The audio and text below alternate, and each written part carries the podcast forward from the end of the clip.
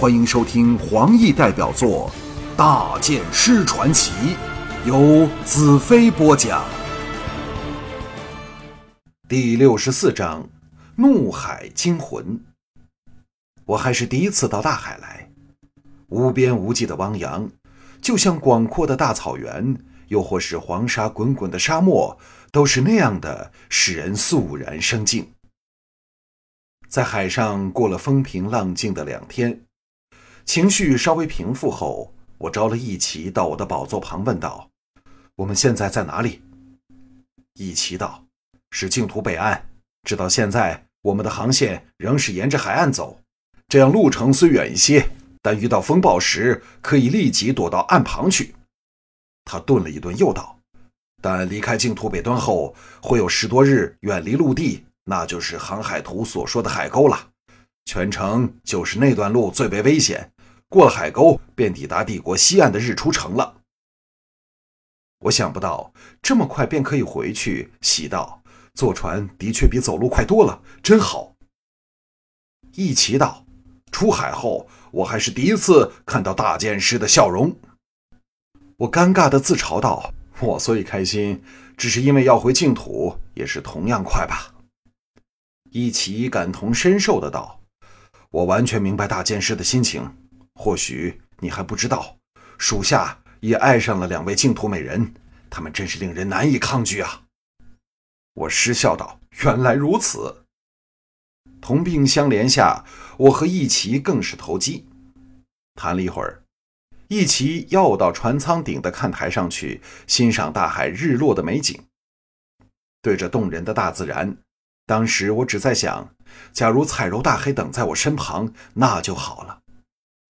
大海的夜空，足可以与任何一处的星空媲美，而不逊色分毫。那夜，我想起了无数的人和事，最后只想着华倩和魔女百合。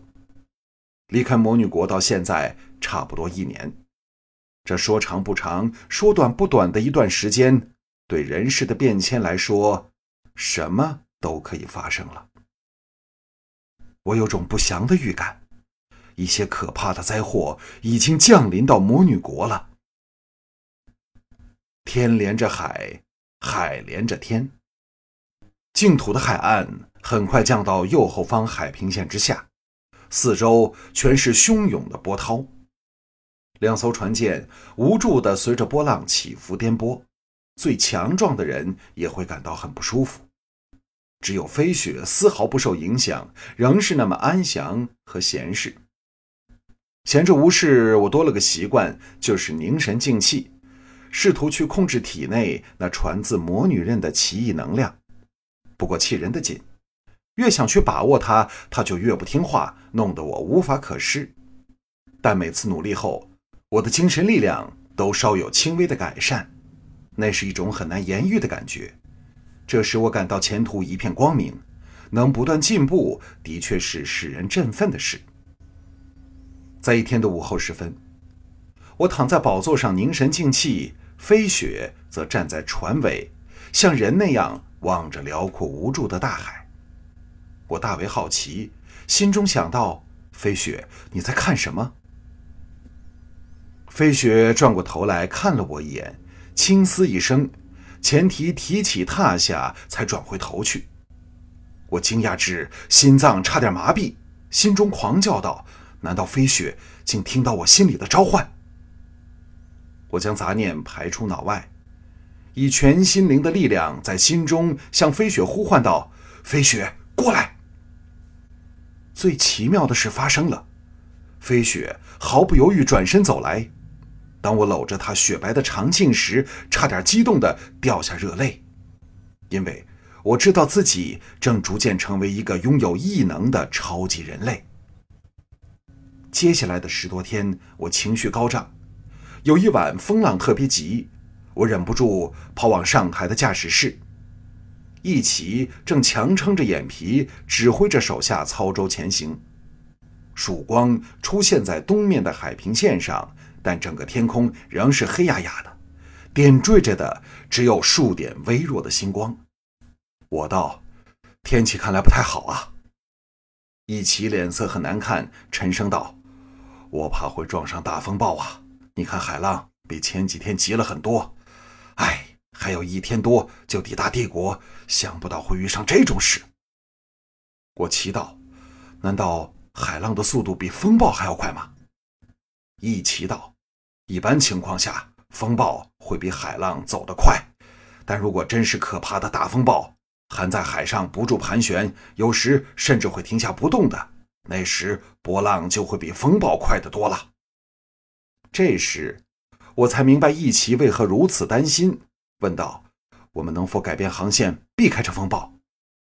一奇叹道：“这种风暴渔民唤作鬼漩涡，在海上飘忽不定，要避开它也不知如何能办到，所以渔民对它真是谈虎色变。”我心中一动道：“或者我有办法。”我走出舱外，站在甲板上，狂风迎面刮来，却没有下雨。在渐明的天色里，我闭上眼睛，在这危难临头之际，我的精神迅速凝聚，然后往茫茫的汪洋中探身出去。忽然，整个私域的空间扩展开来，大海像被拥进怀里。强大而可怕的力量在大海的西北方盘旋肆虐，带起了滔天巨浪。我一阵醒来，指着风暴的方向道：“鬼漩涡在那里！”一奇对我的超灵觉早深信不疑，赶忙下令改变船向，往西南方驶去。那天早上，我一直留在一奇身旁，指示着船行的方向。即使如此，到了午后，仍避不开鬼漩涡边缘区的风暴。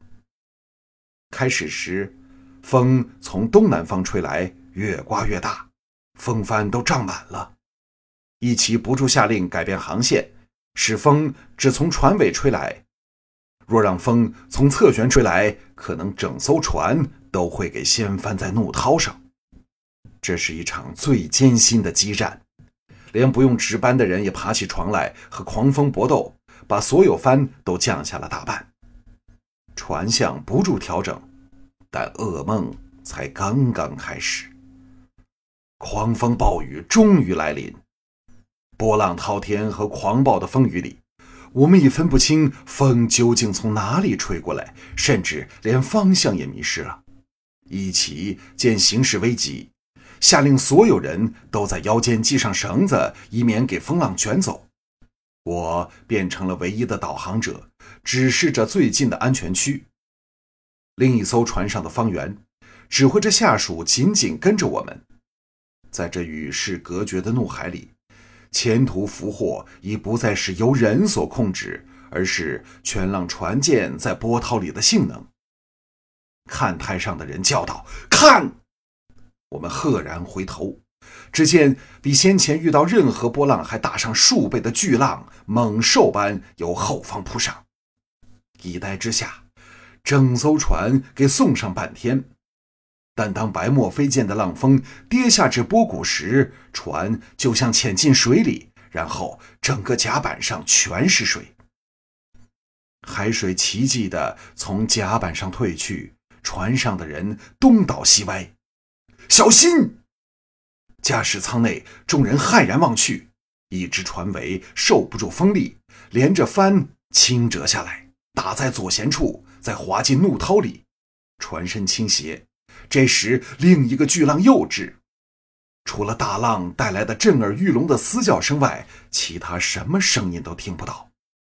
天空堆满了乌云，海平面被滚滚的白浪弄得一片模糊。这么可怕的经历，我还是第一次遇上。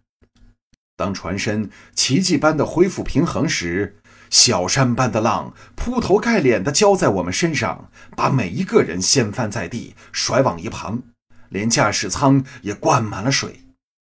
浪头一个接一个地不断袭来，两艘船像玩具一般被抛弄着，忽快忽慢。我们虽是精疲力尽，仍硬撑着与风浪奋战。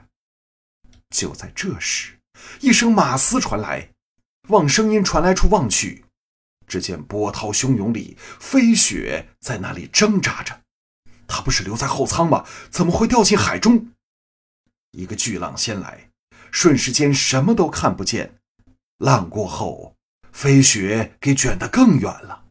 我一拍一骑肩头喝道：“到日出城等我，我不会死的！”不理他的劝阻，扑出驾驶舱外，跳往下层的甲板，由左舷投入怒海。